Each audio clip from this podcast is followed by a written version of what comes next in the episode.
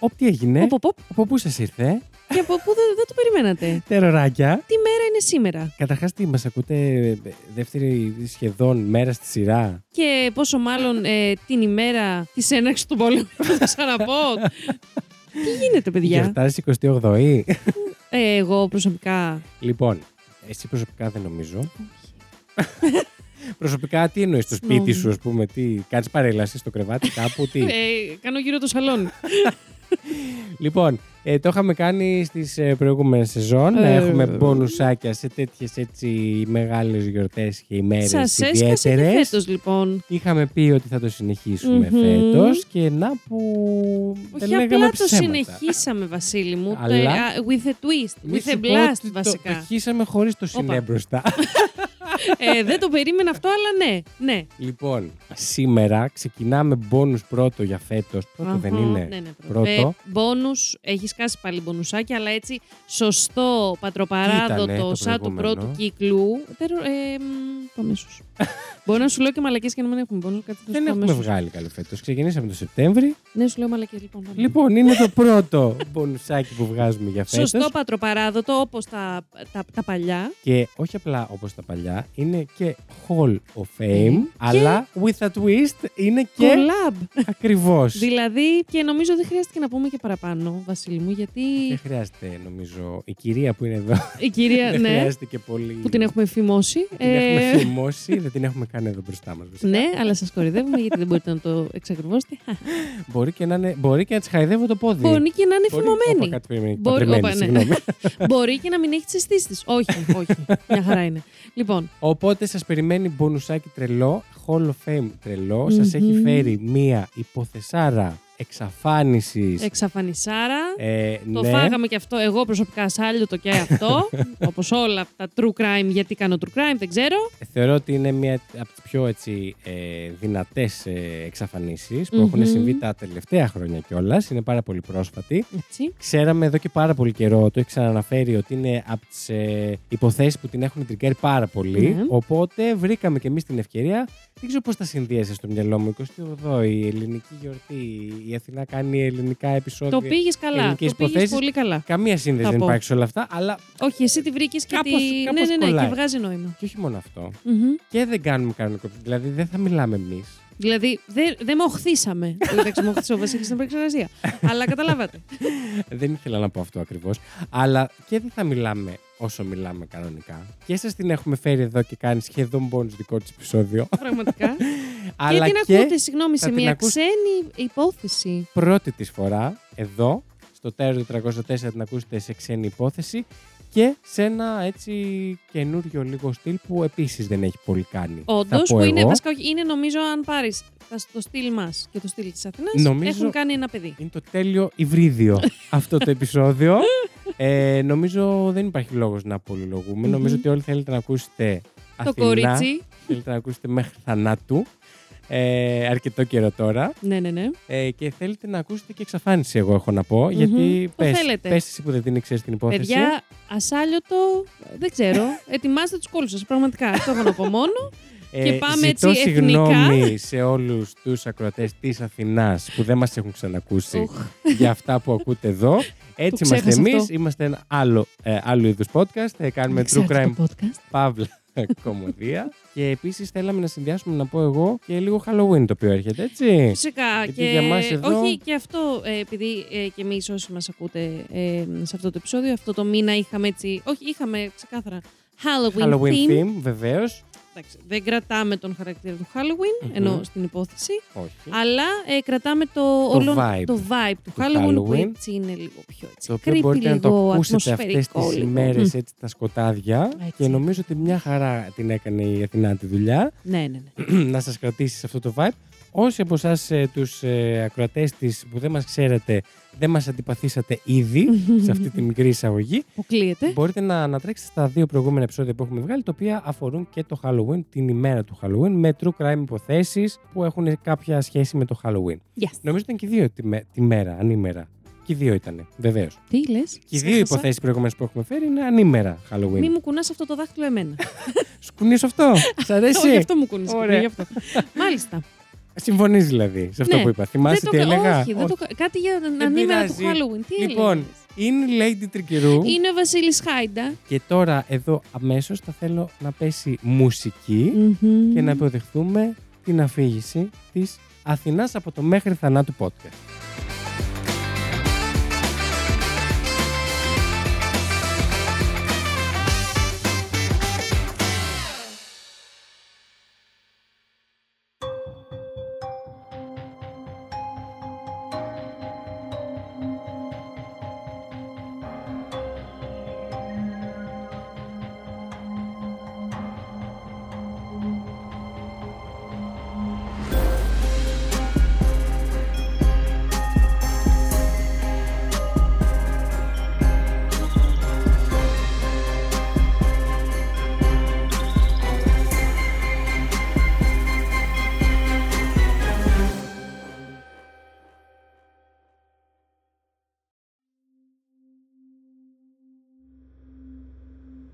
Ιστορία που θα σας διηγηθώ σήμερα είναι μια υπόθεση με ιδιαίτερο ενδιαφέρον. Είναι μια υπόθεση εξαφάνισης.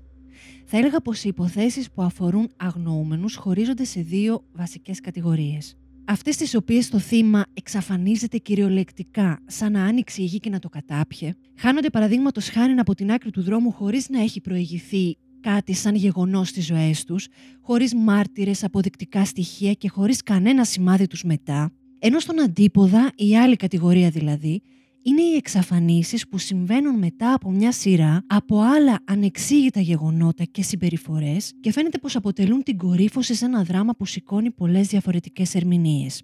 Η υπόθεση του Bryce Λασπίσα ανήκει στη δεύτερη κατηγορία.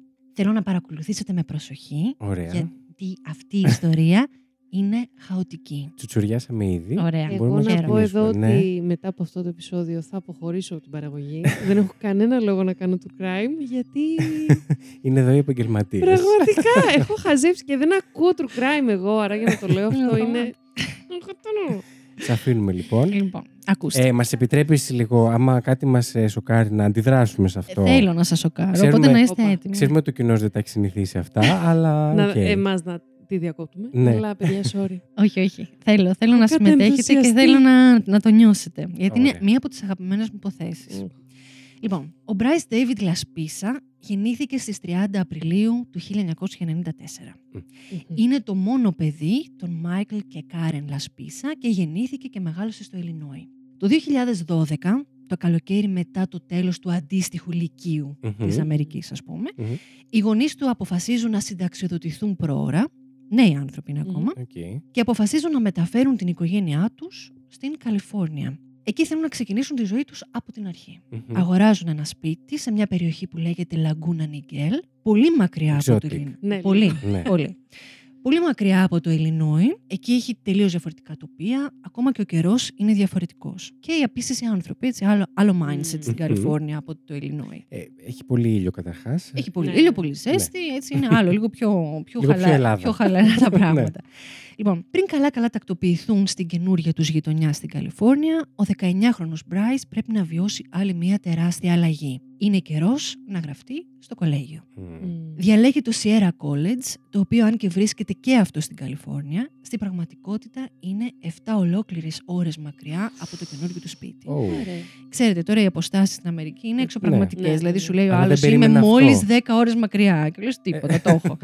λοιπόν, ο Μπράι έχει καλλιτεχνική φύση και αγαπά το σχέδιο στο οποίο είναι καλός. Μμ. Γι' αυτό και επιλέγει να σπουδάσει industrial και graphic design εκεί. Α, Αν και σίγουρα οι συνεχόμενες μεγάλες αλλαγές πρέπει να, είναι, να ήταν μια πρόκληση για όλη την οικογένεια, μμμ. οι συνεχόμενες μετακομίσεις Ναι, και οι ναι, ναι. μεγάλες αποστάσεις. Αν κρίνουμε από τα περισσότερα κολεγιόπεδα, μπορούμε να υποθέσουμε πως ο Μπράις ήταν ενθουσιασμένος με την προοπτική που δίνουν οι σπουδές μακριά από τους γονείς. Ναι. Ε, ναι. Είναι δηλαδή μια ανάσα Στους ανεξαρτησίας περισσότερους. για ένα νέο 19 χρονών.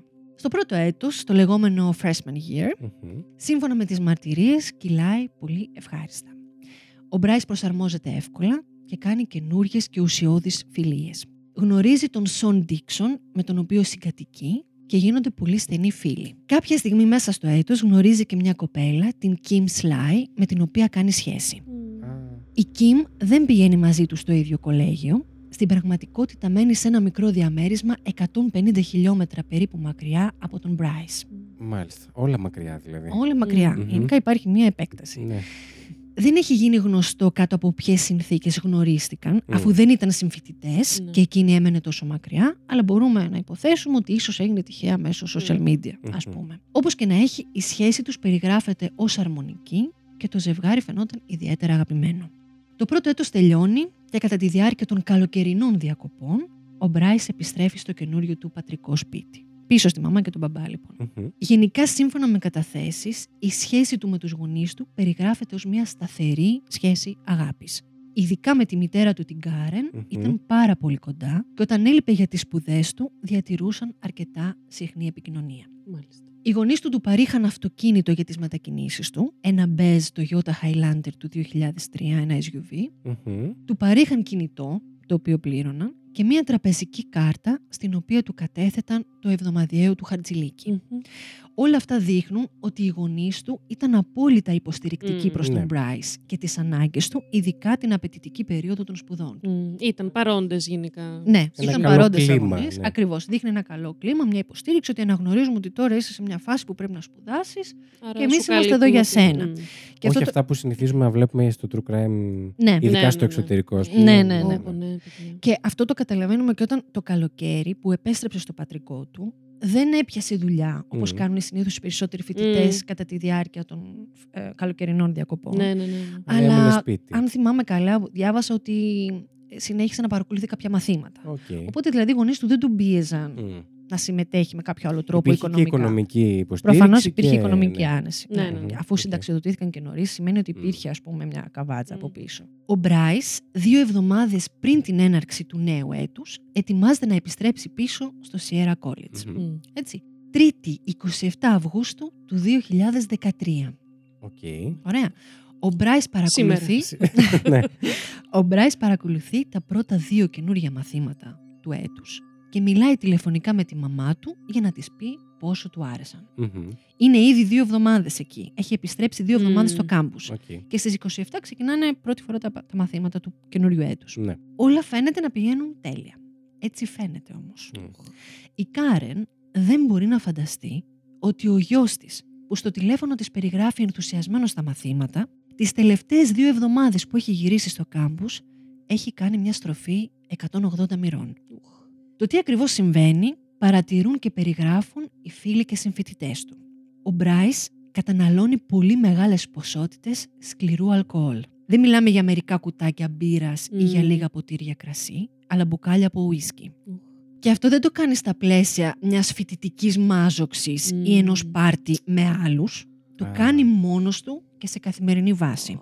Εκεί, παιδιά, να πούμε, εκεί, ε, αν, αν το πάθετε, είναι λογικό, όλοι έχουν περάσει από αυτό, αλλά βαρέστε ένα καμπανάκι. Δηλαδή, στους οικείους σας, ότι δεν, κα- κάτι Μμ. δεν. Καμιά φορά όμως αυτή την κατάσταση νιώθεις και Δεν τύψεις, γίνεται. νιώθεις Ναι, ναι, ναι, αυτό, είναι δεν δύσκολο θες να να το το πεις. ξέρουν, Ναι. νομίζω.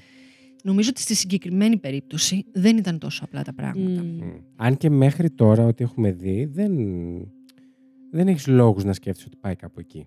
Όχι. Ναι. Μέχρι στιγμής έχουμε ένα απόλυτα φυσιολογικό Μμ, κολεγιόπεδο 19 προς 20 ετών Ναι, ναι, ναι. που ζει μια νορμάλ φοιτητική ζωή. Ναι. Και πάνω του νορμάλ. Δηλαδή. Ναι. Η συμπεριφορά του λοιπόν αλλάζει δραστικά. Τόσο πολύ που όσοι τον βιώνουν καθημερινά πραγματικά ανησυχούν γιατί αυτός ο Μπράις που βλέπουν δεν έχει καμία σχέση με τον Μπράις που γνώρισαν στο πρώτο έτος.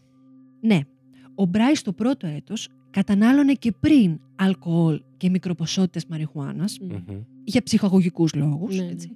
Όμως το ίδιο έκαναν και περισσότεροι άλλοι. Ναι. Δηλαδή δεν είναι Οκ. κάτι που πέφτουμε από τα σύννεφα τώρα Ναι. σε αυτές τις ηλικίες και σε αυτές τις περιστάσεις. Τώρα ο Μπράις όμως πίνει μόνος του διαρκώς και παρά τις προσπάθειες των φίλων του να του μιλήσουν για να καταλάβουν αν αυτή η αλλαγή οφείλεται σε κάποιο πρόβλημα που αντιμετωπίζει, Μμ. Εκείνος επιμένει ότι όλα είναι μία χαρά. Μμ. Οκ. Άρα λοιπόν ο Μπράις δεν ανταποκρίνεται στις συζητήσεις των φίλων του και εξακολουθεί να πίνει μανιωδώς δυνατό αλκοόλ. Μμμ. Στην ίδια αυτή η εκρηκτική κατάσταση που έχει δημιουργήσει η υπερβολική κατανάλωση αλκοόλ, ο Μπράις φαίνεται να ρίχνει και μια τηλεοπτική σπίθα. Ο Μπράις ξεκινά να καταναλώνει Vyvanse. Ωχ, τι είναι αυτό; Το Vyvanse είναι ένα συνταγογραφούμενο φάρμακο που δίνεται σε ανθρώπους που έχουν διαγνωστεί με ADHD, δηλαδή Α. Attention Deficit Hyperactivity Disorder. Μμμ.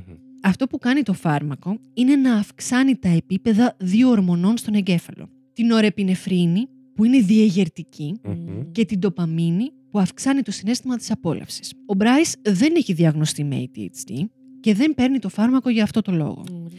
Έχει προμηθευτεί το Vyvanse παράνομα και το χρησιμοποιεί ως διαγερτική ουσία. Ως ναρκωτικό δηλαδή. Ναι, ναι, ναι. Λοιπόν, αν δεν έχεις διαγνωστεί με ADHD και καταναλώνεις το Vyvanse, τότε βιώνεις μια σειρά από σοβαρές παρενέργειες. Ως ισχυρό διαγερτικό εγκεφάλου, το φάρμακο μειώνει την όρεξη για φαγητό, Μμ. δίνει ιδιαίτερα αυξημένη ενέργεια και ναι. συναισθήματα εφορίας. Μάλιστα. Makes sense. Τώρα να το κάνουμε εικόνα. Ο Μπράις είναι στη μέση ενός κυκλώνα που έχει δημιουργήσει ο ίδιος. Μμ. Από τη μία, καταναλώνει διαρκώς βαρύ αλκοόλ, το οποίο τον κάνει οριακά μη λειτουργικό. Ναι. Ναι, ναι. Η μέθη του προκαλεί κατάπτωση και Μμμ. νύστα. Το Βαϊβάνς όμως αντιθέτως τον διεγείρει. Του μειώνει την επιθυμία να φάει και έτσι να ισορροπήσει κάπως τη μέθη του στο στομάχι του, αλλά δεν τον αφήνει και να κοιμηθεί κιόλας. Ενώ νιστάζει από τη μέθη, δεν μπορεί να κοιμηθεί. Αυτή η χημική τρικυμία κάνει τον Μπράις να φέρεται απρόβλεπτα και εντελώς διαφορετικά από το συνηθισμένο. Πω, πω, πω, ρε. Επιδεικνύει συμπτώματα κατάθλιψης και ταυτόχρονα μανίας. Όταν πια ξεκινάνε τα μαθήματα, σύμφωνα πάντα με τους φίλους του, ο Μπράις δεν είχε κοιμηθεί ίσως και παραπάνω από 2-24 ώρα. Μμ. Άλλος ένας λόγος να αλλάξει η συμπεριφορά σου και ο, και ο χαρακτήρας σου ακόμα. Έτσι ναι, ακριβώς. εννοείται. Είσαι υπό την επίρρεια δύο αντικρουόμενων Ναι, ναι, ναι, ουσιών ναι. και χωρίς να γνωρίζουμε τι είναι αυτό που σε έκανε να το ξεκινήσεις κιόλας Μμμ. αυτό. Δηλαδή υπάρχει ένα υπόβαθρο κάποιου ίσως συναισθηματικού θέματος ή κάποιου ψυχολογικού προβλήματος και αυτές οι ουσίες έρχονται και το καλύπτουν ή το αναδεικνύουν. Ναι. Πάμε τώρα. Τετάρτη, 28 Αυγούστου. Μία μέρα μετά την έναρξη την επίσημη των μαθημάτων. Ο νεαρός φοιτητής παίζει βιντεοπαιχνίδια για ώρες με μερικούς από τους φίλους του. Είναι ήδη σε αυτή την φοβερή Μμμ. διέγερση. Η συμπεριφορά του τους τρομάζει. Τότε είναι που ο καλός του φίλος και συγκάτοικος Σον, αυτός που είπαμε πριν, Μμμ. θα αποφασίσει να κάνει κάτι γι' αυτό. Μμ. Θα πάρει τηλέφωνο την Κάρεν, τη μαμά του Μπράις. Μμ. Ναι. Τώρα, αυτή η κίνηση έχει πολύ μεγάλη σημασία. Γιατί για να φτάσει ένας συνομήλικος φίλος σου Μμ. στην κατάσταση να επικοινωνήσει, να ενημερώσει τους γονείς σου, Ναι, ναι, ναι. που μένουν 7 ώρες μακριά Πω, πω. Για την παράξενη συμπεριφορά σου, σημαίνει πως ένιωσε ότι τα πράγματα έχουν ξεπεράσει το όριο και πραγματικά ανησυχεί. Ναι. Σημαίνει ότι α- πριν από αυτό το τηλεφώνημα, σίγουρα προηγήθηκαν συζητήσεις Μμ, στο κύκλο μεταξύ των τους. φίλων. Μμ. Έτσι. Τι θα κάνουμε με αυτό, τι συμβαίνει με τον Bryce. Νιώθαν ότι είχαν εξαντλήσει τις συζητήσεις που, με, με τον Bryce Ναι, ναι, ναι. και τα πράγματα που μπορούσαν να κάνουν για εκείνον και νιώθαν ότι δεν είχαν άλλη επιλογή. Και για να ανησυχήσουν παιδιά τέτοια ηλικία. Ακριβώς. Είναι ήδη σοβαρή Ναι, ναι, η ναι, ναι. κατάσταση. Σημαίνει ότι κάτι δεν πάει καθόλου καλά. Ο Σον λοιπόν μιλάει με την Κάρεν. Είναι μπροστά στον Bryce. Δεν ξέρουμε αν της αποκάλυψε ότι ο Bryce χρησιμοποιεί Vyvanse, Μμ.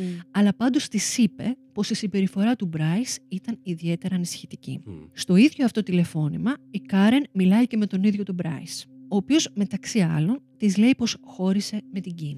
Α, Μμ, Αυτό ήταν η πο- ερώτησή μου που έρχονταν. Θα σου αλλά, πω, ναι. θα δεις τι έχει. Ψήσε καφέ. Μην τα πόβληνα. λοιπόν, της είχε στείλει ένα γραπτό μήνυμα, στο οποίο της έλεγε Είσαι καλύτερα χωρίς εμένα. Μμ. Και- Δεν έχει προηγηθεί τσακωμός. Της έρχεται κατραπακιά της Κιμ, αλλά θα, θα σας τα πω σε λίγο. Αυτό, ο χωρισμός δηλαδή, εκπλήσει και την ίδια τη μαμά του, την Κάρεν, η οποία πραγματικά ένιωθε μέχρι εκείνη τη στιγμή ότι ήταν ένα μια χαρά αγαπημένο Μμμ. ζευγάρι. Ναι. Παρά όμως όσα της λέει ο Σον, ο φίλος, και τα νέα του χωρισμού που μαθαίνει για την Κιμ, η Κάρεν δεν καταφέρνει να διαβάσει εις βάθος την αλλαγή του Μπράις στο τηλεφώνημα αυτό. Μμ. Δηλαδή, παρά τις πληροφορίες που της δίνει ο περίγυρος και αυτά που ακούει, δεν καταφέρει να αντιληφθεί τη σοβαρότητα της κατάστασης. Της ακούγεται φυσιολογικός στις απαντήσεις του στο τηλεφώνημα και η επικοινωνία τους ολοκληρώνεται χωρίς εκείνη να έχει τελικά αντιληφθεί πού πάει το πράγμα. Ναι. Μετά το τηλεφώνημα, ο Μπράις φεύγει από το δωμάτιο που μοιράζεται με τον Σον. Πριν φύγει, του δορίζει το Xbox του Ω. και ένα ζευγάρι διαμαντένια σκουλαρίκια που του είχε δώσει η μαμά του. Ακραίο. Ακραίο. Μμ. Ενώ έχει ήδη φύγει από το δωμάτιο, στέλνει στο Σον ένα γραπτό μήνυμα, στο οποίο του λέει ότι είναι ο καλύτερος άνθρωπος που έχει γνωρίσει Ε, Εντάξει, και παιδιά. ότι του έχει σώσει την ψυχή. Εντάξει. Μμ. Ο Σον απαντά γραπτός με την ίδια θέρμη. Κάποιοι ερμηνεύουν αυτό το μήνυμα ως ότι ο Μπράις όχι μόνο δεν θύμωσε που ο Σον επικοινώνησε με τους γονείς του, που θα Ναι. μπορούσε να το έχει Ναι, πάρει ναι, και έτσι εννοείται. στραβά, αλλά ότι ήταν σε θέση να εκτιμήσει το ενδιαφέρον του συγκάτοικού του. Όπως και να το δει κανείς όμως, Συγγνώμη, Θες κάτι παιδιά. να πεις, ναι, ναι. μόνο εμένα αυτό μου φωνάζει Αντίο. Ε, πάω να αφήσω αυτό το μάτι του κόσμου. Ναι. Συγγνώμη. Ναι. Αυτό, λοιπόν. αυτό θα σου έλεγα τώρα. Ότι το ότι έδωσε στο φίλο του μερικά από τα πιο πολύτιμα υπάρχοντά του, Ναι. γιατί εντάξει δεν έχει κάτι άλλο τώρα ένα Ναι, ναι, ναι. 19χρονο, ας Μμ. πούμε, και ότι του έστειλε ένα πολύ συναισθηματικό μήνυμα, φανερώνουν μια ανησυχητική μεταβολή. Ο Σον στην πραγματικότητα δεν θα ξαναέβλεπε ποτέ τον Μπράις. Αλλά, ναι. Ε, Ναι. Γενικά, αυτό θα το έλεγα στο τέλος, θα το πω τώρα.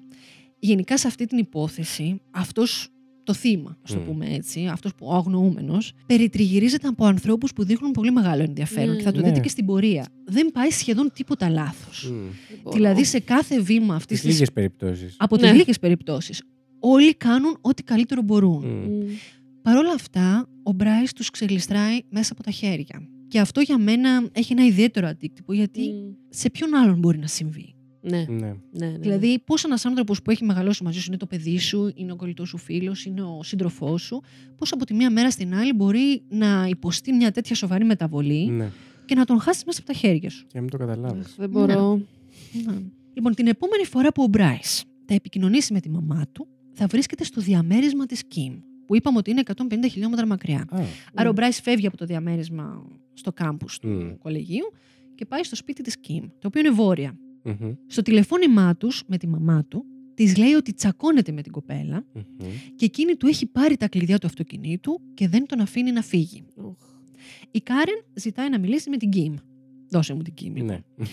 Η Κιμ είναι προφανώς αναστατωμένη. Μμ. Αφενός επειδή προσπαθεί να καταλάβει τους λόγους που τη επιμεινών, χώρισε. Μμ. δεν ξέρω ακριβώς πόσο καιρό είχαν σχέση, αλλά δεν ήταν, ήταν Μικρή, αρκετό, ναι. αρκετό καιρό. Δεν μπορεί να καταλάβει πως ο σύντροφός της τη χώρισε με ένα μήνυμα χωρίς να έχει συμβεί κάτι. Και τώρα είναι εκεί και βλέπει μπροστά της ένα Μπράις που πραγματικά δεν αναγνωρίζει. Ναι, ναι. Της φαίνεται τόσο αλόκοτη η συμπεριφορά του που του ζητά να μείνει και να κοιμηθεί εκεί μέχρι τουλάχιστον να νιώσει καλύτερα για να μην χρειαστεί να οδηγήσει σε αυτή την κατάσταση που για εκείνη ήταν ανησυχητική. Άλλη μια σωστή Να πούμε, συμπεριφορά. ενώ Είδες. αυτό θα έλεγα και σε τόσο νεαρό της ηλικίας που Ναι. εκείνη ώρα, παιδιά, δεν σκέφτεσαι, δεν Υπάρχει έχεις μια ψυχραιμία. ωριμότητα, μια φροντίδα, Πολύ, ναι, ναι. μια πρόνοια. Δηλαδή έχουν Αυτό. κάνει όλοι step up Ναι, να- Αυτό. σε μια κατάσταση η οποία φαίνεται εκτός ελέγχου Μμ. και έχουν περιτριγυρίσει τον Bryce. Να τον βοηθήσουν. Πολύ να δουν sanity. τι γίνεται. Ναι. Λοιπόν, η μαμά Κάρεν μιλάει και με τους δύο. Έτσι. Αλλά για ακόμα μία φορά αδυνατεί να κατανοήσει το πόσο περίεργα έχουν γίνει τα πράγματα. Πάνω Δηλαδή, σε αυτό που λέγαμε, ναι. νιώθω ότι η μαμά Κάρεν λίγο το χάνει. Η μαμά του έχει χάσει λίγο. Αλλά δεν ξέρω και πώς της μίλαγες στο τηλέφωνο. Αυτό είναι το θέμα. Ότι θα, θα σας το πω και πιο μετά με άλλα παραδείγματα. Όταν της μιλάει ο Μπράις στο Mm. τηλέφωνο, είναι lucid. Δηλαδή δεν της λέει Mm. κουταμάρε. Ναι. Της μιλάει απολύτως φυσιολογικά. ναι. Που όμως συγκρίνουμε ένα τηλεφώνημα λίγων λεπτών, φαντάζομαι, Μμ. με κάτι που οι άλλοι βιώνουν και βλέπουν μπροστά Ναι, τους. ναι, δηλαδή ναι, δεν, ναι. μπορούν να δουν, δεν μπορεί να δει ακριβώς τις εκφράσεις ίσως του προσώπου του, τι Ναι, ναι, κινήσει ναι. του σώματός του. Μπορεί, μπορεί για λίγη ώρα να είναι ε, με καθαρό μυαλό και μετά να το χάνει. Δηλαδή. Μμ. Ή παιδιά, ακόμη και το να. Δεν, δεν υπάρχει πιθανότητα ακόμη και να το κάνει επίτηδες. Δηλαδή, αυτή τη στιγμή. Πόσες φορές είμαστε μεθυσμένοι και έχουμε μιλήσει με τους γονείς μας και Μμ. το έχουμε παίξει. Είναι Ναι, φάση. να προσπαθείς. προσπαθεί λίγο. Ναι. Ναι. δεν Αυτό ξέρω. σκέφτηκα και εγώ στην αρχή, που, στο πρώτο τηλεφώνημα. Ναι, μπορεί, μπορεί. Ο Μπράις λοιπόν της ακούγεται μια χαρά. Οπότε και η Κάρεν για να λήξει το θέμα και να λυθεί, να, γι- να επιστρέψει ο Μπράις στο σπίτι του, ζητάει από την Κιμ να του δώσει πίσω τα κλειδιά του αυτοκινήτου για να μπορέσει να γυρίσει. Και έτσι θα γίνει. Όσα έχουν συμβεί ως τώρα είναι αρκετά για να ανησυχήσουν βέβαια την Κάρεν, Ναι. που μπορεί να μην του το πει εκείνη τη στιγμή, αλλά όταν κλείνει το τηλέφωνο, λέει: Οκ, Ναι. έχουμε θέμα. Μμμ. Μπορεί ο γιος της να της ακούγεται φυσιολογικό στον τρόπο που μιλάει και τις απαντήσεις που της δίνει. Αλλά σίγουρα θα υπάρχει κάποιος λόγος που όλοι του οι φίλοι φαίνεται να ανησυχούν τόσο πολύ για Ναι, εκείνον. ναι, ναι. Δεν είναι Ναι. τυχαίο που ξαφνικά υπάρχει αυτή δηλαδή η ανησυχία. Έτσι, πριν κλείσουν το τηλέφωνο, θα πει στον Μπράις ότι της φαίνεται καλή ιδέα να πάρει την πρώτη διαθέσιμη πτήση και να πάει να τον βρει. Μμ. Σίγουρα, αν τον δει από κοντά, θα μπορέσει να εκτιμήσει την κατάσταση καλύτερα. Ναι. Ο Μπράις όμως λέει όχι. Τη ζητά να μην προχωρήσει σε κάποια κράτηση Μμμ. εισιτηρίου και της λέει ότι όταν θα βρεθούν τελικά από κοντά θα της εξηγήσει τα πάντα γιατί έχει πολλά να της πει. Μμ. Το τηλεφώνημα ολοκληρώνεται και ο Μπράις αναχωρεί από το σπίτι της Κιμ στις 11.30 το βράδυ. Αυτή η κουβέντα του Μπράις την κρατάμε.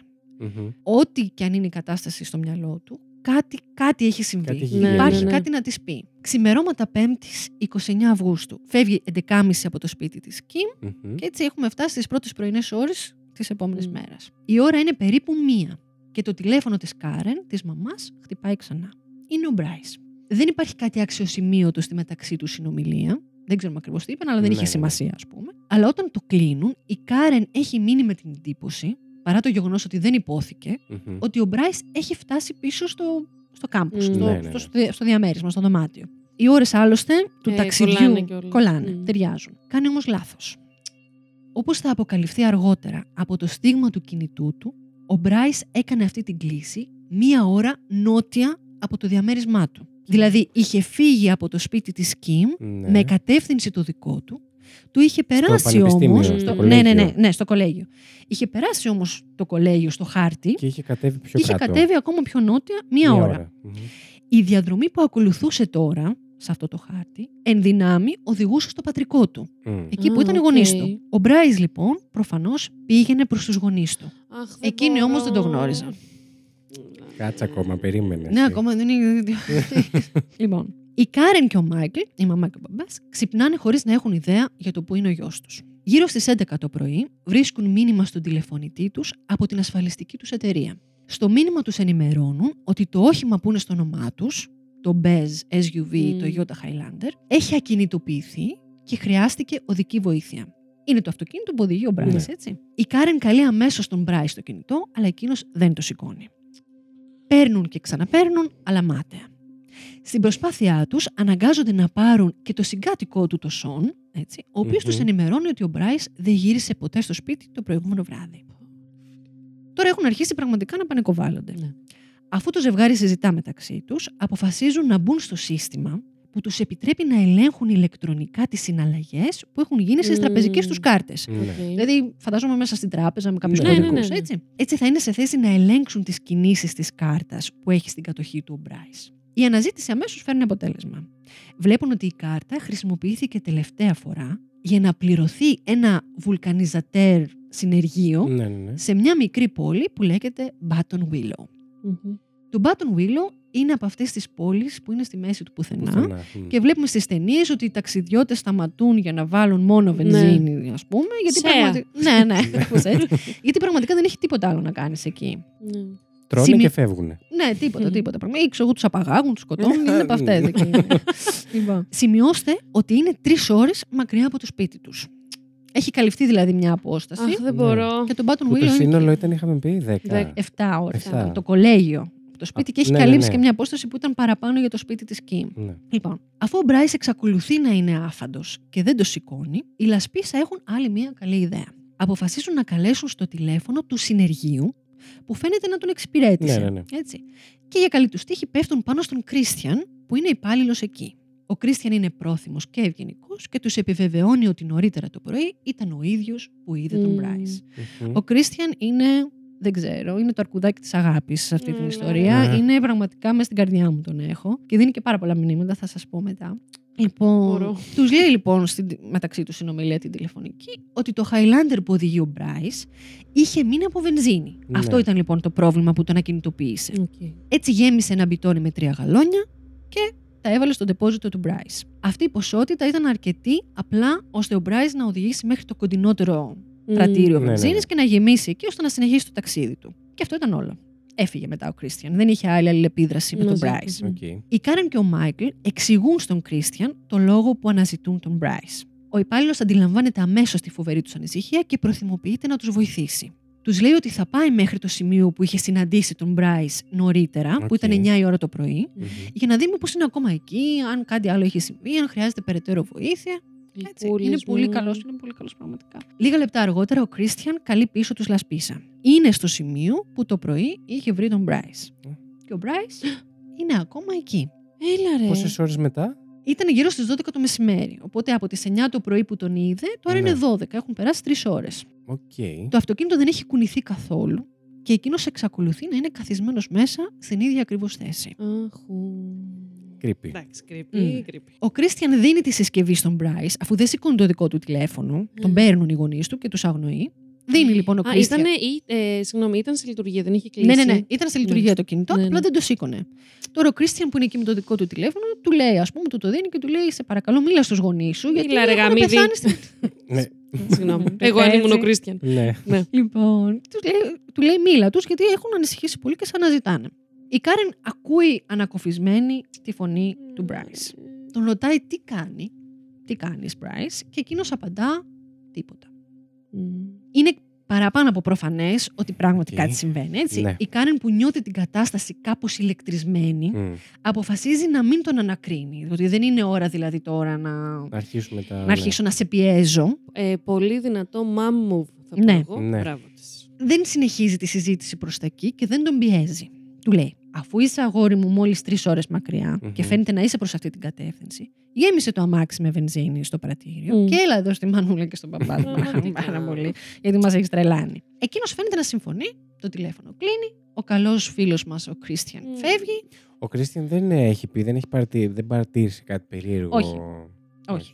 Ο Μπράις και στο τηλέφωνο με τους γονείς του και σε όσους θα τον συναντήσουν μέχρι να ολοκληρωθεί αυτή η παράνοια, φαίνεται απολύτως φυσιολογικός. Αχ, δεν Εκτός μπορώ. από αυτούς που τον γνωρίζουν. Τρελαίνομαι γιατί δεν μπορώ να καταλάβω ε, πού πάει αυτή η υπόθεση και γιατί θα στραβώσει, αφού είναι πολύ κοντά. Να... Ναι, τέλος πάντων. Ναι, είναι αυτό Σκάω. που είπα πριν. Η- Ο Μπράις πραγματικά ξεγλιστράει μέσα από τα Ε. δάχτυλα αυτών που τον περιμένουν και τον αγαπάνε. Λοιπόν, οι Λασπίσα υπολογίζουν ότι αφού είναι τώρα 12 το μεσημέρι Μμ. και το Button Willow είναι 3 ώρες μακριά, τότε ο γιος τους, εφόσον θα ξεκινήσει αμέσως, θα είναι στο σπίτι περίπου Κοντά στις 3. στις τρεις, ναι. Μμ. Η ώρα όμως περνά. Πάει 3 και ο Μπράις δεν έχει φτάσει. Αρχίζουν πάλι να τον καλούν. Οι κλήσεις και τα μηνύματά τους όμως για άλλη μια φορά παραμένουν αναπάντητα. Μμ. Έρχεται 4, έρχεται 5. Αχ. Ο Μπράις δεν είναι πουθενά. Στις 6 το απόγευμα πια αποφασίζουν να πάρουν δραστικά μέτρα. Μμ. Φαντάζομαι, σαν να τους βλέπω μπροστά μου, ότι έχουν κάθονται σαν εμένα κάρβουνα. Ναι. Αυτό, παιδιά, δεν από το το συζητώ. προηγούμενο βράδυ. Το μεταξύ, κάθε λεπτό που γιατί, περνάει πρέπει πω, να πω, τους πω. φαίνεται αιώνας. Καλά, ειδικά μετά από αυτό το, το τρίωρο που τον βρήκαν στην ίδια θέση, νομίζω Αυτό, εγώ αν ήμουν ναι, γονιός ναι. θα είχα. Και δεν, δεν, δεν καταλαβαίνεις τι γίνεται. Αυτό. Ναι, ναι. Από ένα τηλεφώνημα που να καταλάβεις. Απευθύνονται λοιπόν στο αστυνομικό τμήμα της Orange County, είναι εκεί που ανήκουν, και κάνουν επίσημα δήλωση εξαφάνισης. Παραδόξως, για άλλη μια φορά σε αυτή την ιστορία, Ναι. η αστυνομία ανταποκρίνεται αμέσως. Α, Έλα, τώρα. που άλλοι θα Ναι. λέγανε. Ε, καλέ πριν τρεις ώρες μιλήσατε. Είναι αυτοί ενήλικος. έρχονται. Και- Ναι, ναι, ναι. Και συγγνώμη στην Μμ. Καλιφόρνια τώρα μιλάμε. Ναι, παραδόξως. Η οποία φημίζεται για την ε, μία μεσότητά πηδί της. Έτσι της. ακριβώς είναι, λίγο ζέστη και τους έχει βαρέσει. Ναι. λίγο. λοιπόν, αν και είναι πολύ νωρίς για να ζητήσουν άρση τηλεφωνικού απορρίτου, Μμ. Μμ. καταφέρουν τουλάχιστον να ζητήσουν από την εταιρεία τηλεπικοινωνιών να κάνει αυτό που λέγεται επείγουσα αναζήτηση της τελευταίας τοποθεσίας του. Α, Οκ. ναι. Ένα emergency ping δηλαδή. Μμ. Και στέκονται τυχεροί, γιατί φαίνεται πως το κινητό του είναι ακόμα ανοιχτό και σε λειτουργία. Οκ. Μμμ. Πού είναι λοιπόν ο Μπράις, Μμμ. πού δίνει στίγμα; Έξω από το πατρικό. Σύμφωνα με το στίγμα του κινητού του, είναι ακριβώς εκεί που ήταν και πριν. Αχ, δεν Στην μπορώ. άκρη του δρόμου, στη μικρή πόλη που λέγεται Button Willow. Μμ. Σκεφτείτε ότι ο Μπράις έχει πια κλείσει πάνω από 9 ώρες εκεί. Τον βρήκαμε στις 9 το πρωί που ζήτησε οδική και είναι 6 το απόγευμα. Θα πιαστεί ο κόλος σου. Καθισμένος Συγγνώμη. μέσα στο Toyota. Πω, πω, πω. Μάλιστα. Η αστυνομία ενημερώνει το κοντινότερο τμήμα στο Button Willow, δεν ξέρω ποιο ήταν, και δύο αξιωματικοί φτάνουν στο σημείο στις 8 το απόγευμα. Έτσι. Μμ. Μμ. Στην πραγματικότητα δεν είναι ακριβώς ακριβώς το ίδιο σημείο, έχει μετακινηθεί 8 μίλια από εκεί Οκ. που τον βρήκε ο Κρίστιαν και του Οκ. έδωσε τη βενζίνη. Λοιπόν, Τα οποία είναι. είναι 12 χιλιόμετρα. 12. Α, είναι. Α, Εντάξει. είναι. οκ, Από εδώ εντάξει, ναι. μέχρι. Μέχρι άλλα Το 12 Μαρούσι, χιλιόμετρα. ναι. Ναι. Οι αστυνομικοί του μιλάνε και προσπαθούν να εκτιμήσουν την κατάσταση. Μμ. Ο Μπράις φαίνεται ήρεμος. Τον βρήκαν εκεί δηλαδή. Εκεί, δεν είναι- ζωντανός. Ήταν αναπνέει. εκεί στο κάθισμα του Toyota, μόλις 12 Δεν είναι χιλιόμετρα. ολόγραμμα, ας πούμε. όχι, όχι. Είναι εκεί. Δεν είναι η Ε, αστρική ακούνε. του προβολή. Μμ. Ακριβώς. Τους λέει στις ερωτήσεις που του κάνουν Ναι. ότι απλά χαλαρώνει. I'm letting off steam είναι η απάντηση. Ναι.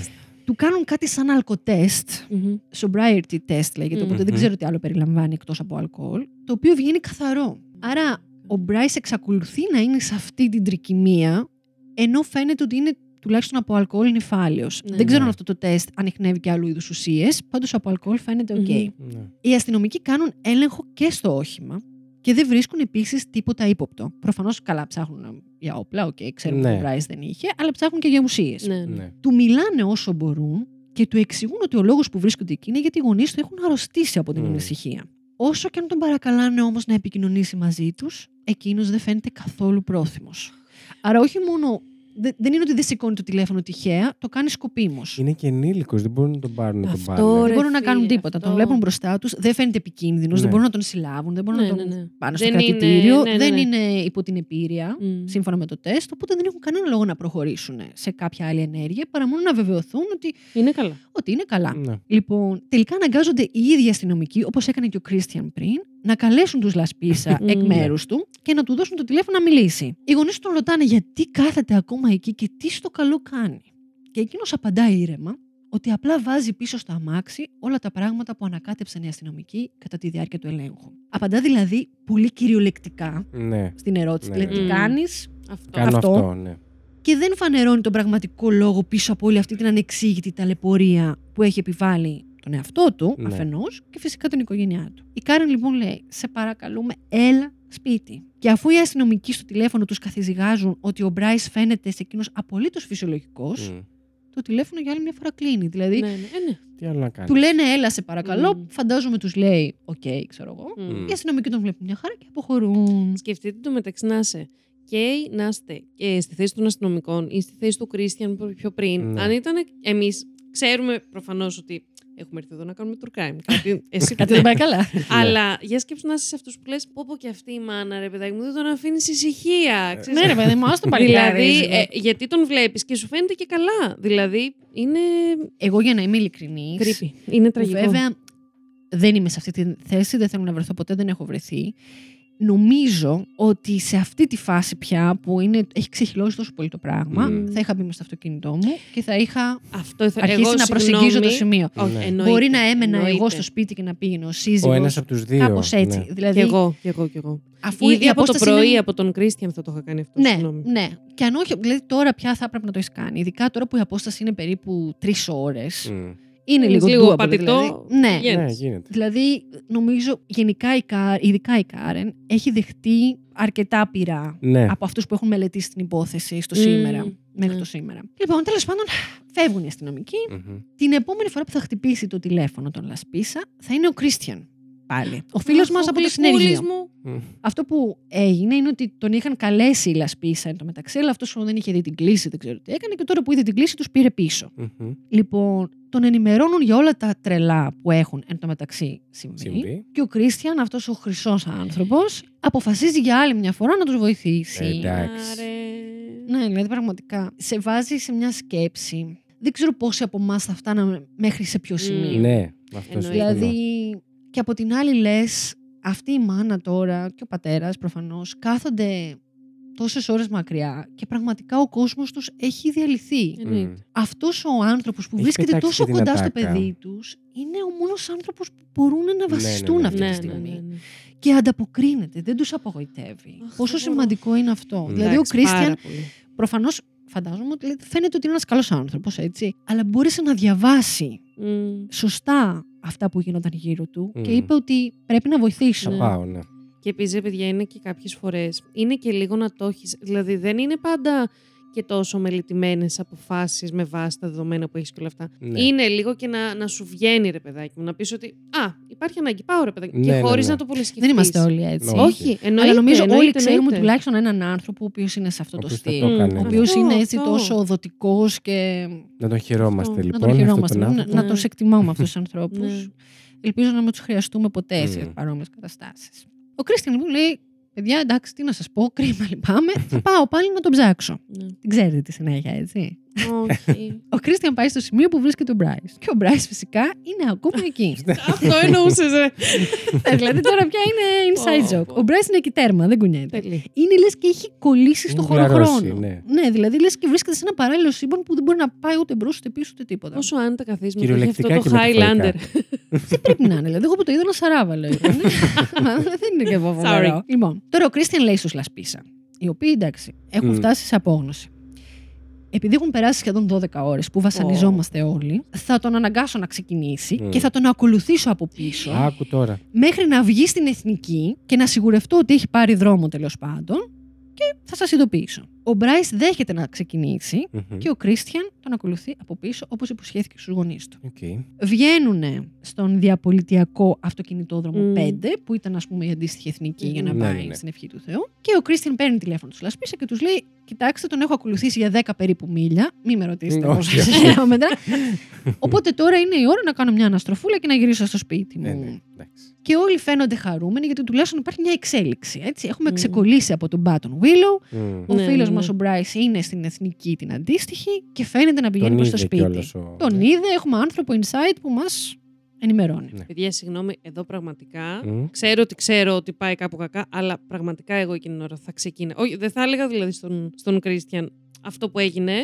Κράτα τον εκεί και έρχομαι. Και δηλαδή έρχομαι δεν εγώ. ξέρω Νομίζω εγώ αυτό πως θα ναι. έλεγα, παιδιά. Νομίζω ότι όταν Εντάξει. έχεις βιώσει όλη αυτή την παράνοια για σχεδόν 20 24 ώρες, Μμ. Ναι. δεν τον βγάζει στην εθνική. Αυτό δεν τον αφήνει. Δηλαδή, να οδηγεί, πού θα ρε πάει φίλε. τώρα ο Ναι, ναι, ναι. Bryce? ναι. Είσαι Θα σας σίγουρη πω ότι που θα θα πάει. Ναι. Ναι, πού θα, πού, πού- Αχ. είναι σε θέση να οδηγήσει, γιατί κάτι δεν πάει καλά. Ναι. Ναι.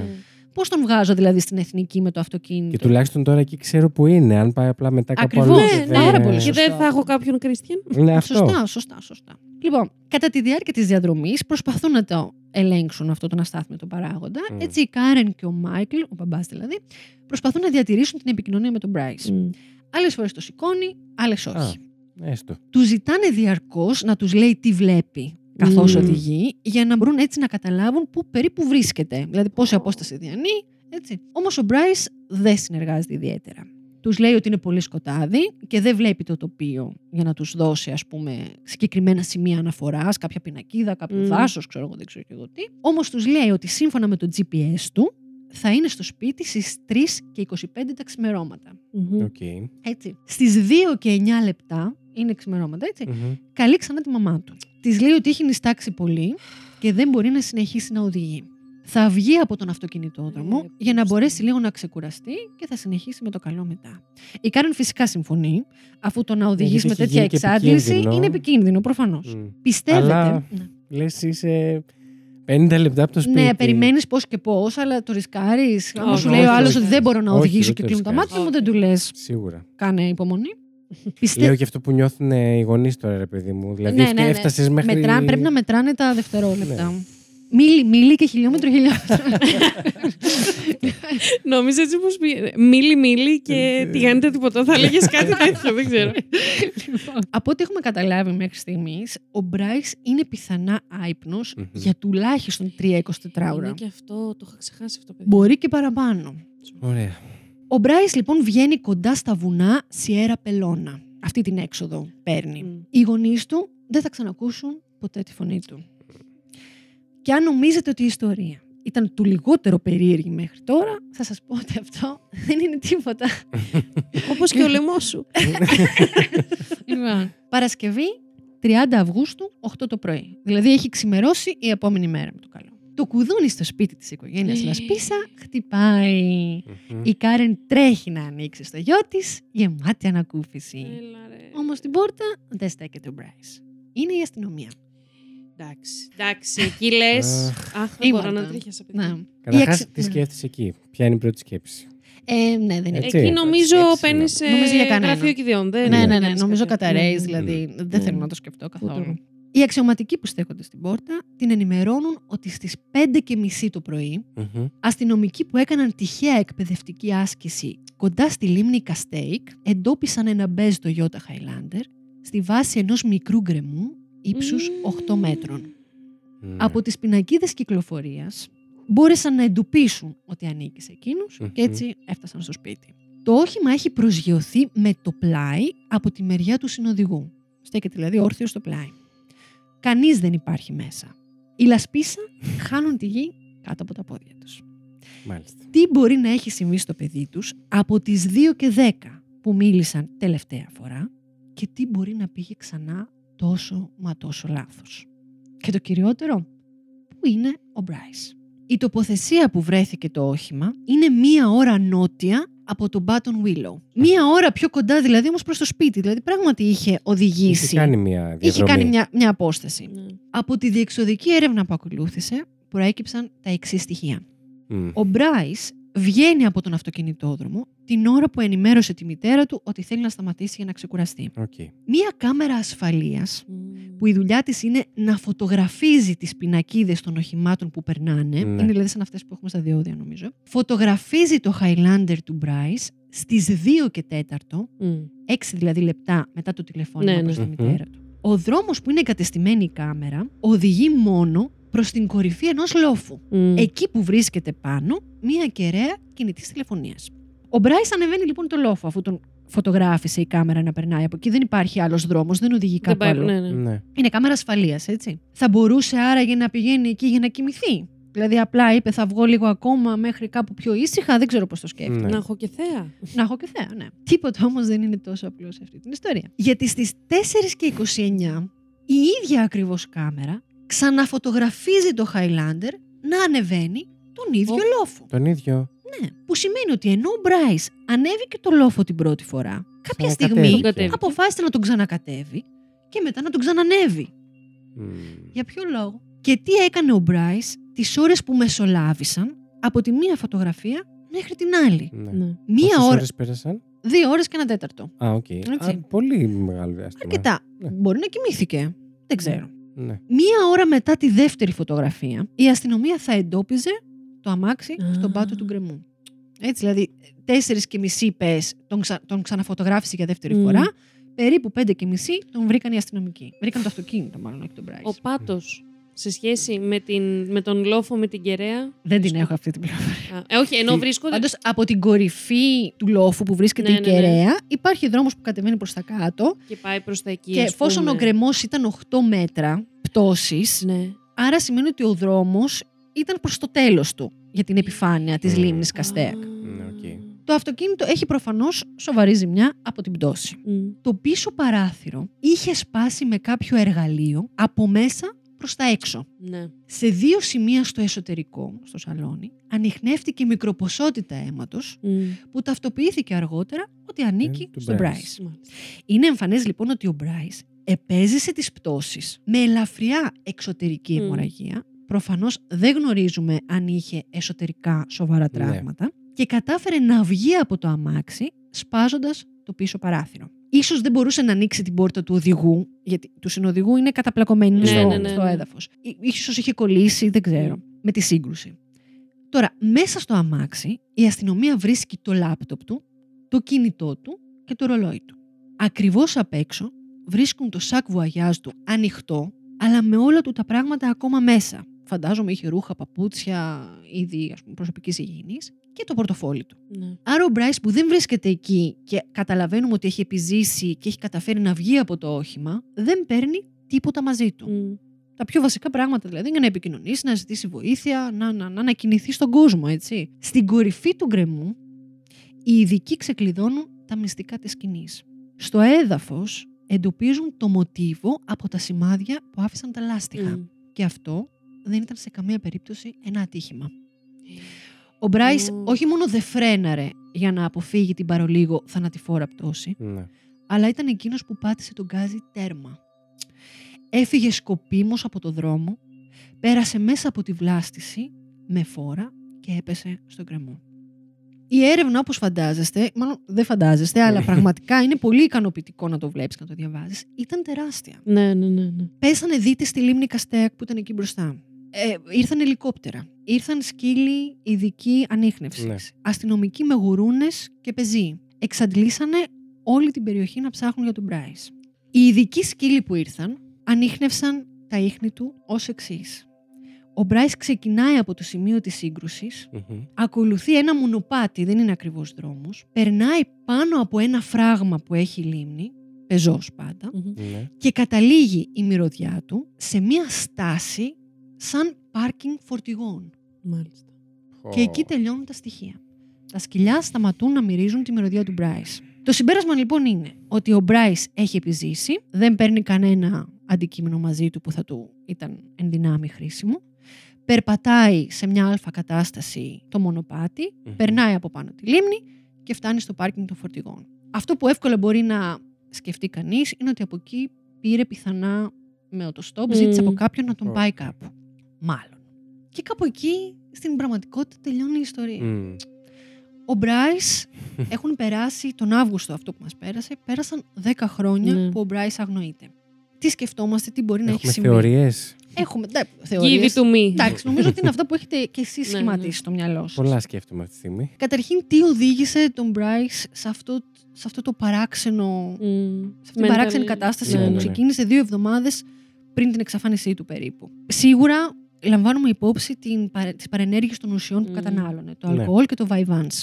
Μπορούμε επίσης μόνο να υποθέσουμε, και φαντάζομαι ότι έχουμε δίκιο, ότι κάτι τον οδήγησε να ξεκινήσει αυτή την ακραία κατανάλωση ουσιών από εκεί που δεν το έκανε πριν. Ναι. Ναι. Τι είναι αυτό που του πυροδότησε Πολύ αυτή την βασικό ανάγκη, αυτό. δεν θα το μάθουμε ποτέ. Mm.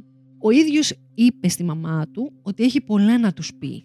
Είχε όντως πολλά να τους πει. Αυτό με τρώει από τότε που μας Ναι, το πες. έπες. Ήτανε Αυτό. όμως ήδη σε μία παράνοια μέσα στο Ναι. κεφάλι του και νόμιζε, είχε φτιάξει σενάρια μέσα στο μυαλό Ναι, του ναι, ναι. για πράγματα που θα τους Ήταν έλεγε. ουσιώδες ή δεν ήταν Ή, αυτό. ναι, θα τους έλεγε, θα τους διηγούνταν κάτι που τους συνέβη; Ή ήταν όλα τρικυμία εν κρανίο; Μμ. Ναι. Άρα το παίρνουμε σοβαρά ή δεν το παίρνουμε; Δεν ξέρω. Επίσης πρέπει να λάβουμε υπόψη μας την αϊπνία.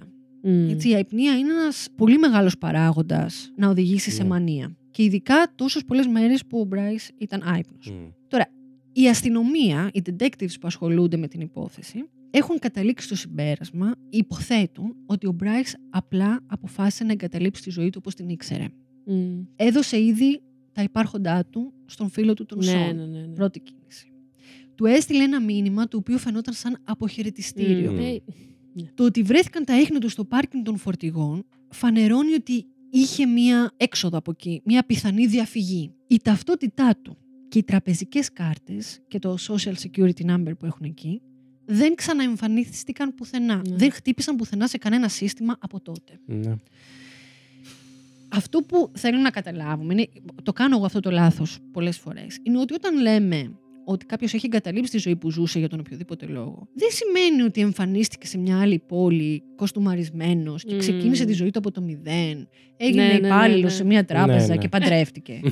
είναι πολύ πιθανό, μάλλον είναι πιο πιθανό, να ζει ως άστεγος, Mm. να είναι στα, στο περιθώριο της κοινωνίας, Μμ. να μην έχει πόρους, να ζητιανεύει, να είναι σε κύκλους τοξικοεξαρτημένων. Μμ. Δηλαδή Ναι. δεν είναι ότι ξεκινά από το μηδέν όπως το βλέπουμε στις ταινίες. Ναι, ναι, έτσι. ναι, ναι. Οπότε πρέπει να το λάβουμε και αυτό υπόψη μας, στο ότι αυτά τα 10 χρόνια που έχουν περάσει υπήρξαν κάποιοι οι οποίοι νόμιζαν ότι είδαν τον Bryce, Μμ. αλλά κατόπιν ελέγχου της αστυνομίας διαπιστώθηκε ότι ήταν απλή Δεν ομοιότητα. ήταν, ναι. Ναι, ναι. Αυτό δικαιολογείται γιατί μπορεί να μην είναι εύκολο να ανοιχνευτεί ο Μπράις. Ο Μπράις είναι ένας ψηλός λευκός άνδρας, ο οποίος έχει πολύ χαρακτηριστικά σχεδόν πορτοκαλί μαλλιά. Μμ. Είναι Α. φλογερά πορτοκαλί τα μαλλιά του φυσικά. Έχει ένα τεράστιο χαμόγελο και έχει γαλανά μάτια. Η εμφάνισή του, θα σας έλεγα να γκουγκλάρετε. Τον έχω δει. Ναι, εσύ... Είναι πολύ χαρακτηριστική. Ναι, ναι, ναι, ναι. Δηλαδή, εάν τον δεις, θα τον θυμάσαι. Πώς να σου πω. Ναι, δηλαδή, άμα ναι, ναι. πέσεις πάνω του, θα πεις αυτός είναι λασπίσα. Μμ.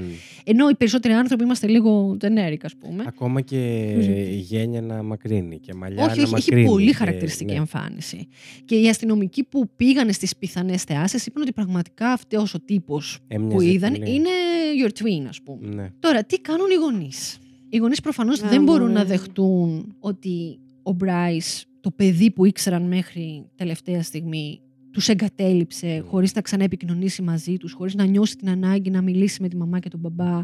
Και εγκατέλειψε μια ζωή που δεν είχε πρόβλημα. Δηλαδή Αυτό δεν που ήταν μια λέγαμε ζωή στην αρχή. προβληματική. Ναι, ναι, ναι.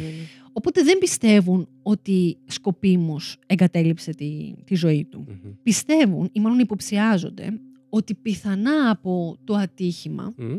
έχασε τη μνήμη του. Α, Α. Και χωρίς μνήμη ας πούμε, Κάπως κάπου κατέληξε. που Ναι. εγώ Δεν το το θεωρείς καταλαβαίνω πολύ πιθανό. γιατί μπορεί να το σκέφτονται έτσι, αλλά εγώ δεν το θεωρώ Ούτε πιθανό. εγώ πηγαίνω. Πιστεύω από- ότι ένας τραυματισμένος νεαρός άντρας, ο οποίος δεν έχει μνήμη, θα ήταν ένα red flag κινούμενο. Δηλαδή θα Μμ. τραβούσε αμέσως την προσοχή, γιατί δεν Ναι. θα ήξερε πώς τον λένε, δεν θα μπορούσε να κάνει βασικές συζητήσεις, δεν θα ήξερε πού πηγαίνει. Δηλαδή είναι ένας χαμένος άνθρωπος. Και ενδεχομένως θα ζητούσε και βοήθεια, δηλαδή. Ναι, δηλαδή οι άνθρωποι θα καταλάβαιναν αμέσως ότι αυτός είναι ένας χαμένος άνθρωπος. Μμ. Και αν δεν το καταλάβαιναν το πρώτο 24ωρο, μέσα στην πρώτη εβδομάδα δηλαδή θα, θα, θα βρίσκονταν υπό κράτηση σε κάποιο νοσοκομείο. Ναι. Δηλαδή θα υπήρχε μια εξέλιξη τέτοια. Έβαλαν δικό τους detective, Μμ. ο οποίος τους κάνει feed με, αυτό το, με αυτή τη θεωρία. Δηλαδή Μμ. την πιστεύει και εκείνος αυτή τη θεωρία. Οκ. Οι γονείς του όλα αυτά τα χρόνια επικρίθηκαν για τον τρόπο που Την προσέγγισε αντι- αντιμετώπιση. την ναι. αντιμετώπιση. Δηλαδή, για, όλοι αναρωτιούνται γιατί μετά από τόσα παράξενα πράγματα που συνέβησαν, δεν αποφάσισαν απλά, όπως είπαμε, να οδηγήσουν μέχρι εκεί που ήταν ο Bryce. Δηλαδή,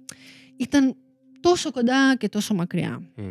Σας είπα ότι έχει πολύ χαρακτηριστική εμφάνιση και έχει Όντως και ένα έχει τατουάζ. πάρα πολύ, ναι, έχει ένα μεγάλο το- τατουάζ, νομίζω, ένα σταύρο είναι Μμ. στον α, αριστερό του ώμο. Τώρα, τι λένε οι υπόλοιποι που Ναι. έχουν παρακολουθήσει την ιστορία; Η μία περίπτωση Τι λέει το Reddit. ναι, Θέλω ακριβώς να μου το πεις. αντίθετο. λοιπόν, καταρχήν λένε ότι okay, δεν συνήθιζε να κάνει το stop, δεν ήταν περι, περιπετειώδης τύπος, δηλαδή δεν ήταν εύκολο να πει ότι θα ξεκινήσω μια καινούργια περιπέτεια, αλλά ήδη ξέρουμε ότι ο Bryce δεν ήταν ο εαυτός του, Ναι. οπότε δεν μπορούμε να το κρίνουμε με βάση Ναι, τι αυτά που έκανε. νομίζουμε ότι Μμ. θα έκανε. Ήδη δεν είναι ο Bryce που γνωρίζουμε. Κάποιοι λένε ότι, και μέσα σε αυτούς μπορεί να είμαι και λίγο κι εγώ, Μμ. ότι ο Bryce είχε προφανέστατα την, την επιθυμία κάποια στιγμή να τερματίσει τη ζωή του. Δηλαδή, όταν Ναι. πατάς τέρμα τον γκάζι στο αυτοκίνητο και πέφτεις από ένα γκρεμό, η επιθυμία σου είναι να, πιθανά να χάσεις τη ζωή σου. Μμ. Και είναι κάτι που φαίνεται ότι προέκυψε από σκέψη που έκανε μέσα στο Toyota για Ναι. τουλάχιστον 12 ώρες μέσα στην ερημιά, Μμ. έτσι. Τραυματισμένος βγαίνει από το αυτοκίνητο, ήδη ίσως σε βαριά κατάθλιψη και μανία. Είναι σε μια περιοχή που δεν γνωρίζει, έχει λίμνες, έχει λόφους, έχει... Είναι και βράδυ, δεν είναι. Είναι; και... Ναι, έχει ξημερώσει Ξημερώνει, πια, αλλά ναι. εντάξει, ναι. Είναι σε μια περιοχή που δεν γνωρίζει. Πιθανά το σώμα του να βρίσκεται ακόμα εκεί. Δηλαδή να Μμ. χάθηκε μέσα στο τοπίο Ναι, ναι, ναι. και να υπέκυψε στα στοιχεία της φύσης. Ναι. Και γενικά τώρα η Αμερική είναι λίγο χαοτική, χανές, είναι ναι. ένα χανές τοπίο. Όσο καλά και να έψαξαν, το έχουμε δει και στην Ελλάδα αυτό το Μμ. πράγμα. Δηλαδή μερικές φορές πραγματικά τώρα ένα σώμα που είναι σε αποσύνθεση, πόσο χώρο πιάνει, μπορεί να είναι στη βάση ενός δέντρου, μέσα σε ένα δάσος και τέρμα. Κάτω από τους θάμνους και... ναι, και να μην, να μην βρεθεί ίσως και ποτέ. Μμ. Από τότε βρέθηκαν κανένα δυο σώματα στην περιοχή και μάλιστα το ένα ήταν μια εβδομάδα μετά την εξαφάνιση του Bryce και ήταν φλεγόμενο. Ου. Αλλά δεν ήταν ο Bryce. Μμ. Και νομίζω μετά βρέθηκε και ένα κεφάλι. Επίσης δεν ήταν ο Bryce. Άλλοι υποστηρίζουν ότι όντως, ας πούμε, έφυγε και εγκατέλειψε τη ζωή του και ζει κάπου υπό άλλες συνθήκες. Μμμ. Προφανώς ευχόμαστε να είναι το δεύτερο και ίσως κάποια στιγμή με τις Καλά, κατάλληλες ναι. συνθήκες να επικοινωνήσει με την οικογένειά του. Να ρωτήσω κάτι Μμ. τώρα που λες αυτά. Σαφώς και δεν το θεωρώ πολύ πιθανό, αλλά θα ήθελα έτσι για το, ε, να το συζητήσουμε λίγο. Δεν, έχει, δεν είχε υπάρξει κάποια ένδειξη ότι ίσως να ε, εμπλέκτηκε κάποιος άλλος στην όλη υπόθεση; δεν προέκυψε από καμία κατάθεση. Δηλαδή, όλα αυτά τα 10 χρόνια, καλά τώρα δεν, είναι, δεν, δεν ερευνάται ουσιαστικά η υπόθεση, έχει παγώσει Ναι, ναι, ναι. προφανώς. Αλλά από όλες τις καταθέσεις δεν προέκυψε κάποιος άλλος άνθρωπος που δεν ήταν στον φιλικό του κύκλο ή τον οικογενειακό. Δηλαδή Ναι. δεν αναφέρθηκε ποτέ κάποιο Ο άλλο. μόνος όνομα. λόγος που το σκέφτομαι εγώ είναι για το ότι που τον έπιασε η φωτογραφία η πρώτη να ανεβαίνει μετά, το ξανά έπιασε μετά πόσες ώρες, μήπως εκεί μέσα που πήγαινε, όταν πήγε να κοιμηθεί κάτι συνέβη, κάποιος τον βρήκε, κάτι έκανε εκείνος, αλλά δεν Ξέρεις θα τι, το είναι είχαν και όλο καταλάβει το και από το προηγούμενο αυτοκίνητο. που Μμμ. οδήγησε εκεί. Σίγουρα. Δηλαδή όταν το λαμβάνεις σφαιρικά υπόψη σου. Σίγουρα. Ναι, μπορεί να ένιωσε απειλή από κάποιον εκεί και να κατέβηκε. Εγώ νομίζω, όπως το φτιάχνω στο μυαλό μου, ότι ανέβηκε εκεί γιατί ήταν ήδη σε αυτή τη φάση που είμαι στην ερημιά μόνος μου, όπως καθόμουν και 12 ώρες Που πριν. μπορεί και να σε λίγο... Είδα τη θέα. Μάλιστα, κάποιοι λένε ότι όταν βρίσκεσαι στο ύψος του γκρεμού από τον οποίο έπεσε, Μμ. η λίμνη δημιουργεί μια περίεργη Αντανάκλαση. αντανάκλαση και είναι σαν η λίμνη να είναι ακριβώς από κάτω. Οχ. Οπότε λένε ότι ίσως νόμιζε ότι θα πέσει μες στη λίμνη. Αλλά στην πραγματικότητα Α. έχει έδαφος από κάτω. Ναι. Οκ. Νομίζω ότι, Ίσως όταν να ξε... μην το περίμενε, ας πούμε. νομίζω ότι στην κορυφή του λόφου πήρε την απόφασή του.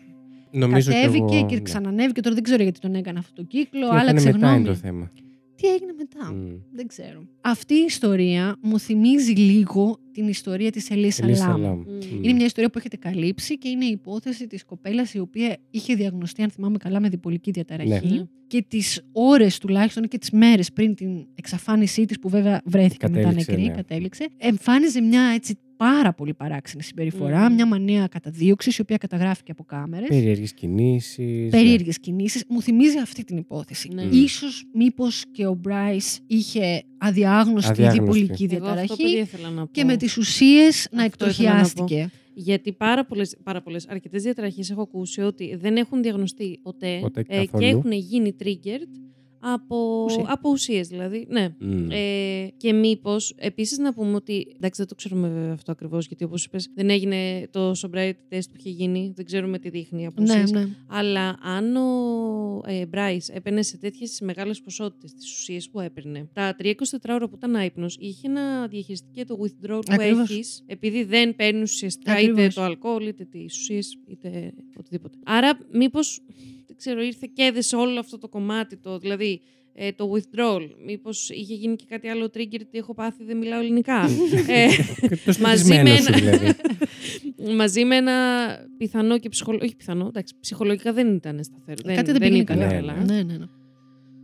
Συμφωνώ πάρα πολύ με αυτό, αλλά μπορώ. νιώθω ότι υπήρχε ένα pattern πριν, ένα μοτίβο για τους Έλληνες, συγγνώμη, Τι έχουμε πριν, όταν ξεκίνησε τις ουσίες και τα λοιπά, δεν ήταν για ένα διάστημα αυτό, η, η χρήση αυτή των ουσιών. Ήταν για δύο εβδομάδες. δύο Α, εβδομάδες. ήταν μόνο για δύο εβδομάδες. Κράτησε δύο εβδομάδες. Πριν, από, Ναι. πριν την επιστροφή του στο κάμπου, για αυτές Μμ. τις δύο εβδομάδες, ήταν με τους γονείς του. Ναι, Ναι. ναι. Οι γονείς του λένε ότι δεν υπήρχε Δεν τέτοιο παρατηρήθηκε θέμα. κάτι. Εντάξει, τώρα κρυφά στο δωμάτιό του μπορεί να Ε, ναι, έπινε κανένα Ναι. τσιγάρο. Εντάξει, OK, normal πράγματα. Ή να έβγαινε έξω με τους φίλους του για μια μπύρα. Μμ. Αλλά σε καμία περίπτωση δεν ήταν σε αυτό το, το εκτροχιασμένο στάδιο. Ναι, Ναι. ναι, όχι, απλά το λέω.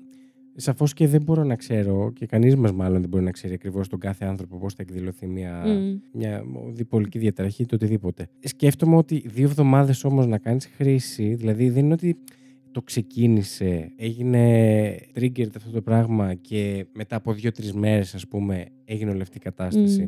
Ήταν ένα συνε- μια συνεχόμενη έτσι, Ναι, ναι, δύο ναι. εβδομάδων Δύο εβδομάδες είναι κατάσταση. αρκετές, δεν είναι λίγες. Ναι, ναι, ναι. Για να πίνεις κάθε μέρα, όλη μέρα. Ναι. Βαϊβάν και Και whisky. Ακριβώς και θέλω να καταλήξω σε αυτό ότι μου βγάζει ίσως λίγο παραπάνω το ότι ενδεχομένως κάτι έχει συμβεί που δεν θα το μάθουμε μάλλον ποτέ. Ναι. Ότι ίσως κάτι, κάποιο εξωγενή παράγοντα. Μμμ. Ή μπορεί παιδιά- Πυροδότησε αυτό το Πυροδότησε. πράγμα. σε Ναι, ναι. αυτό το Ε, πράγμα. Αυτό, απλά, αυτό να ήταν και μία, μία αφορμή που σε κάποιον άλλον Ναι. να ήταν κάτι απλό. Κάτι, ρε παιδάκι μου. ναι, ναι. Δεν απλά- χρειάζεται να είναι κάτι ακραίο. Ναι, αυτό αλλά... θέλω να πω. Μην ξεχνάμε Δεν και το ότι ο Μπράις ξέρεις. ακριβώς ένα χρόνο πριν είχε μια μεγάλη αλλαγή στη ζωή του. Δηλαδή μετακόμισε από το Ελληνόι Ναι. στην Καλιφόρνια. Πριν καλά-καλά βάλει τα πράγματά του στο σπίτι στην Καλιφόρνια, έπρεπε να φύγει 7 ώρες μακριά να πάει στο κολέγιο. Ναι. Ναι, Όχι, θέλω να πω ότι όλα αυτά, παιδιά, δεν χρειάζεται, δηλαδή. ούτε Δεν καν όλα χρειάζεται- αυτά για να. Ναι, ναι, ναι. Δεν χρειάζεται να έχει γίνει κάτι το τόσο τραγικό, ε, να έχεις κάποια φοβερή απώλεια, να, να έχεις κακοποιηθεί. Δεν, δεν χρειάζεται να γίνουν όλα αυτά για να γίνουν trigger όλα αυτά που μας είπες σήμερα. Δηλαδή, Ναι. αυτό και νομίζω φαίνεται πάρα πολύ και το πες και στην αρχή. Το πώς ο διπλανός μας, ρε παιδάκι μου, που μπορεί Μμμ. να είναι μια χαρά φαινομενικά, δεν ξέρεις τι μπορεί να του κάνει αυτό το, το κλικ. Και αυτό είναι το τραγικό, αν το σκεφτούμε. Ναι, γιατί είμαστε το σύνολο των εμπειριών μας και των βιωμάτων Μμ. μας και του χαρακτήρα μας. Ο καθένας είναι τόσο διαφορετικός, δεν ξέρεις πού είναι το όριο Ναι. που θα ξεκινήσει να Ναι. παίρνεις ανάποδες. Παιδιά, έχουμε κάνει εντωμεταξύ έναν κύκλο, θα πω. Γιατί πάλι και στο επεισόδιο που είχαμε κάνει με τη Μυρτό και σένα, πάλι σε κάποια φάση λέμε για αυτό το, το κλικ που κάνει, που, Ναι, που δεν ισχύει. ξέρει. Πάντε, πάντε, Που πάλι λέγαμε το ότι εν λέγαμε. δυνάμει, Εν δυνάμει όλοι όλοι μας. μπορούμε να πάρουμε Ναι. πολύ Ακριβώς. άσχημες ανάποδες. Μμ. Ναι, το πιστεύω και εγώ αυτό. Το Πω, πιστεύω πω. και εγώ αυτό. Πολύ Πού είναι ο σ- Μπράις; πού είναι ο Μπράις; Πολύ στενάχωρη Έλα, ρε, ο υπόθεση. γλυκούλης. Και είναι πολύ γλυκούλης, παιδιά. Ε, Καλά, όχι ότι θα έλεγα κάτι διαφορετικό, αλλά. Εμένα αυτό δεν ξέρω.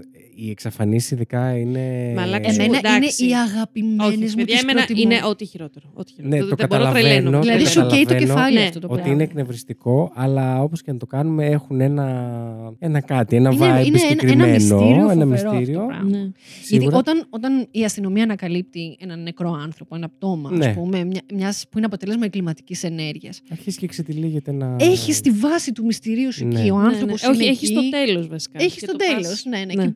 Ναι. Και πρέ- πας- δεν έχεις τίποτα στην Τίποτα, ναι. εξαφάνιση. Ναι. Ειδικά στη συγκεκριμένη υπόθεση που. Εμένα με θλίβει πάρα πολύ η σκέψη το ότι ένας άνθρωπος έφτασε σε αυτά τα σημεία να, να... και η όλη κατάστασή του πριν από την Μμμ. εξαφάνισή Βασανίστηκε του ο Bryce. είναι πάρα πολύ περίεργη. Δηλαδή το να τον σκέφτομαι τόσες ώρες μόνο του στο Μόνος του. αυτοκίνητο, Ναι, το ναι. τι σκεφτόταν, Ναι, με ναι. θλίβει πάρα πολύ. Δεν το συζητώ. Και να πούμε ότι. Και συγγνώμη, Ναι, ναι, όχι, απλά για να εγώ. τελειώσω, τελειώνει.